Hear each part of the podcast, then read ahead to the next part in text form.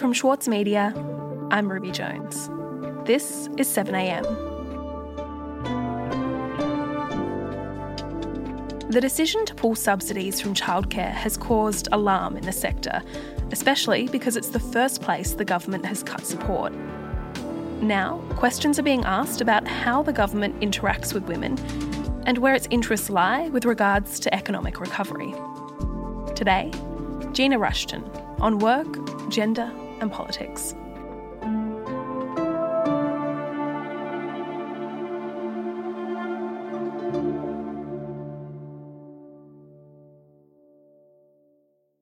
Gina, last week the government ended its subsidies to the childcare sector, making it the first sector to have pandemic support measures withdrawn.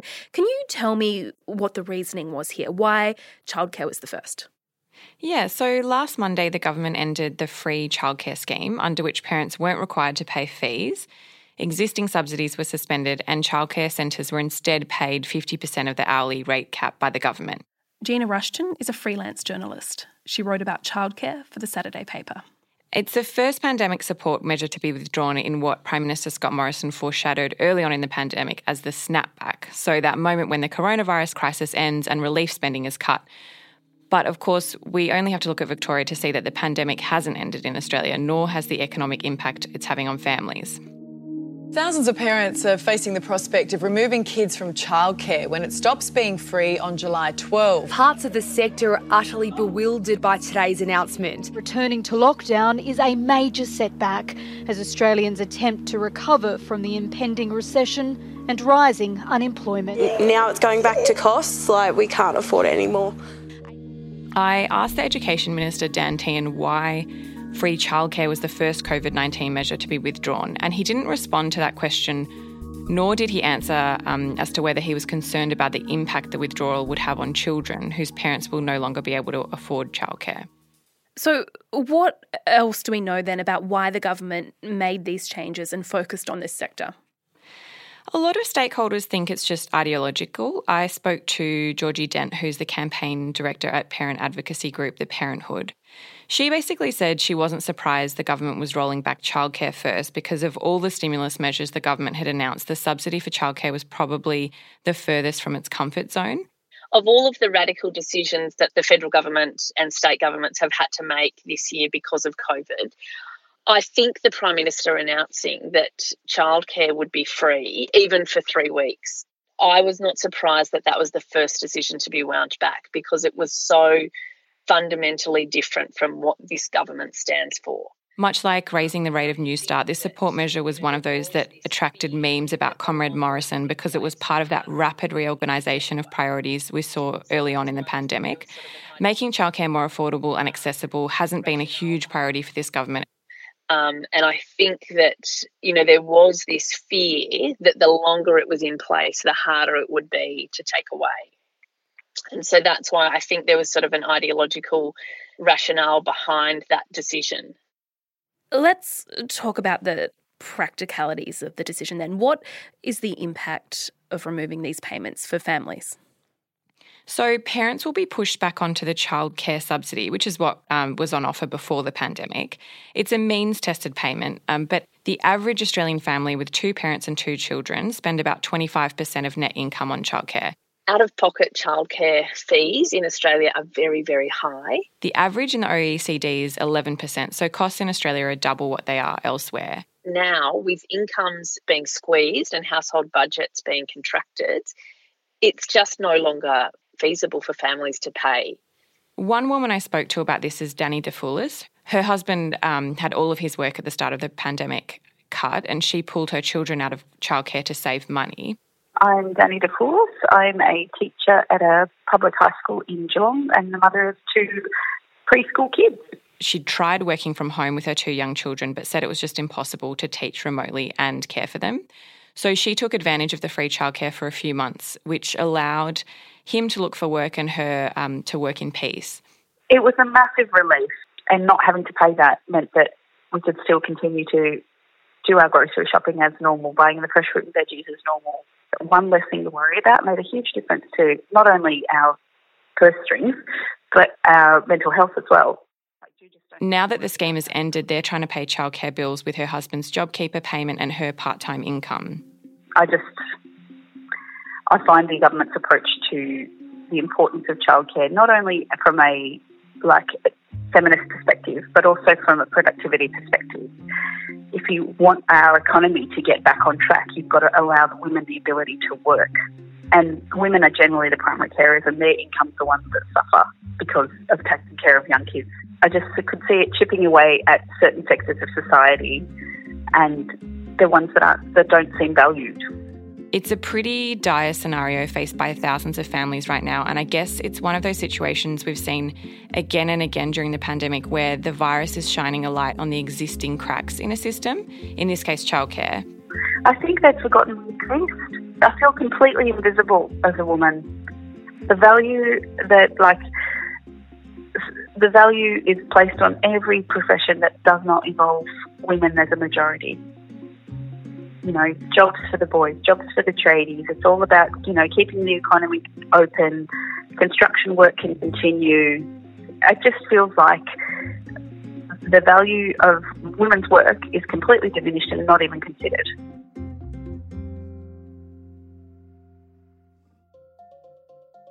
We'll be back in a moment.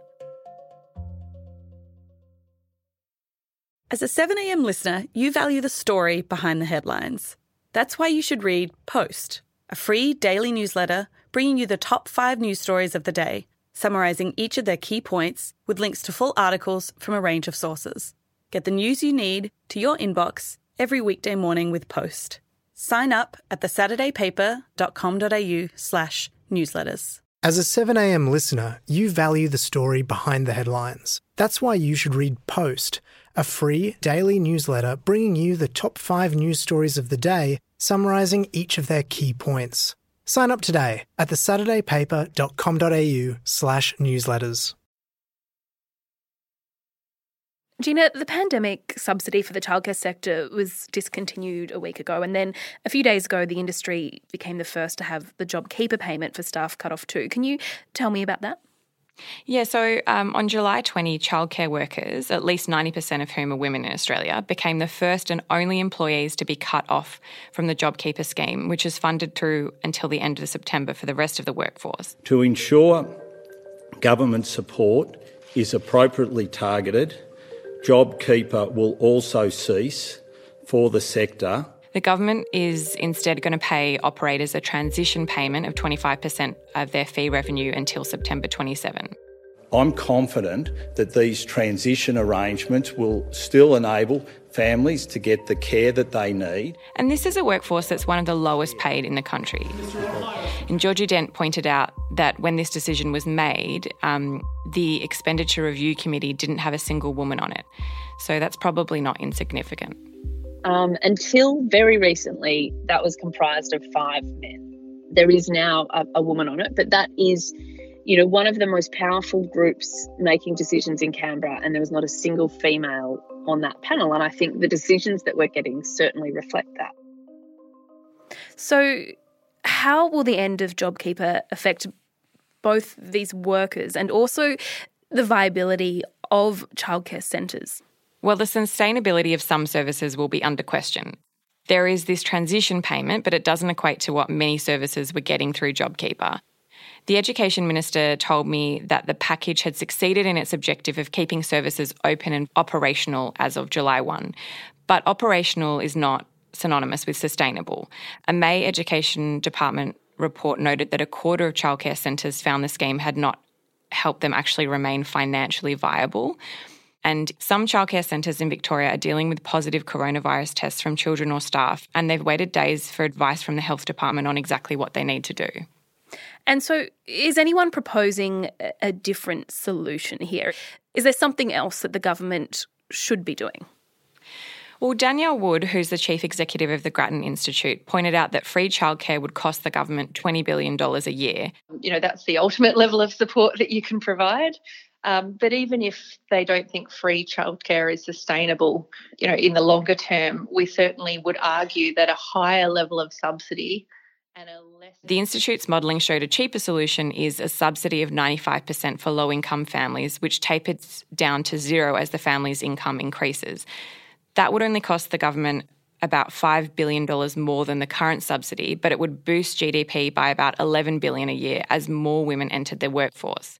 So, this is a significant economic reform because it allows parents who would like to work more to do so, keeps them in the workforce, and really gives us a kicker in terms of the economy during a period where we really need it. Wood said that even without a pandemic, there are strong disincentives for women, particularly those in relationships with men, to work more than three days a week because of how expensive childcare is. We all respond to incentives, and the fact that the deck is just so stacked against working women who would like to work more hours if they have young children is a really terrible outcome for the economy. And I would also say I think it's a terrible outcome socially. This is the major contributor to the lifetime earnings gap between men and women. You know, doing something about this, addressing these disincentives that are put there by government policy would be the way to make the most meaningful difference to that. So, do you think that the government might look at this, this idea that subsidised or even free childcare would actually stimulate the economy at a greater level than what it would cost? Um, I think a change like that really does require a lot of political will and a genuine desire to give families more options and incentivise women's participation in the workforce. I think some people would argue it's about having a greater breadth of experience in the rooms where these decisions are made. And I don't think that's just about having women in the room, but about having people in the room with an understanding or better yet, lived experience of trying to pay childcare fees on anything other than, you know, two chunky salaries.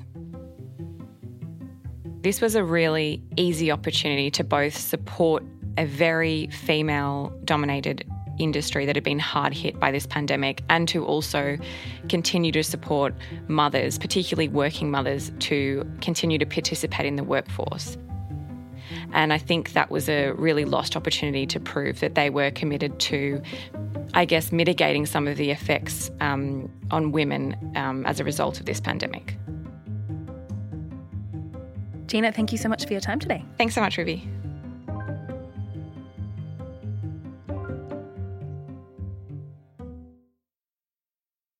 Sloane Crosley is known for her funny and acerbic personal essays, but her new memoir digs much deeper to examine the loss of her best friend. Join me, Michael Williams, as I chat with Sloane about Grief is for People.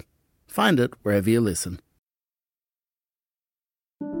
Also in the news, Australia had the largest single day of new cases of coronavirus yesterday, with 502 new positive test results. 484 of those are in Victoria, with 16 new cases in New South Wales.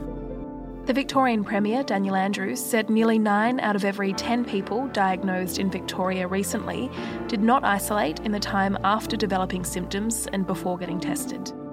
The Premier also warned that the state's six week lockdown could be extended. There are now 45 aged care facilities in the state with outbreaks, and face masks are mandatory in public in Victoria as of today. I'm Ruby Jones. This is 7am. See you tomorrow.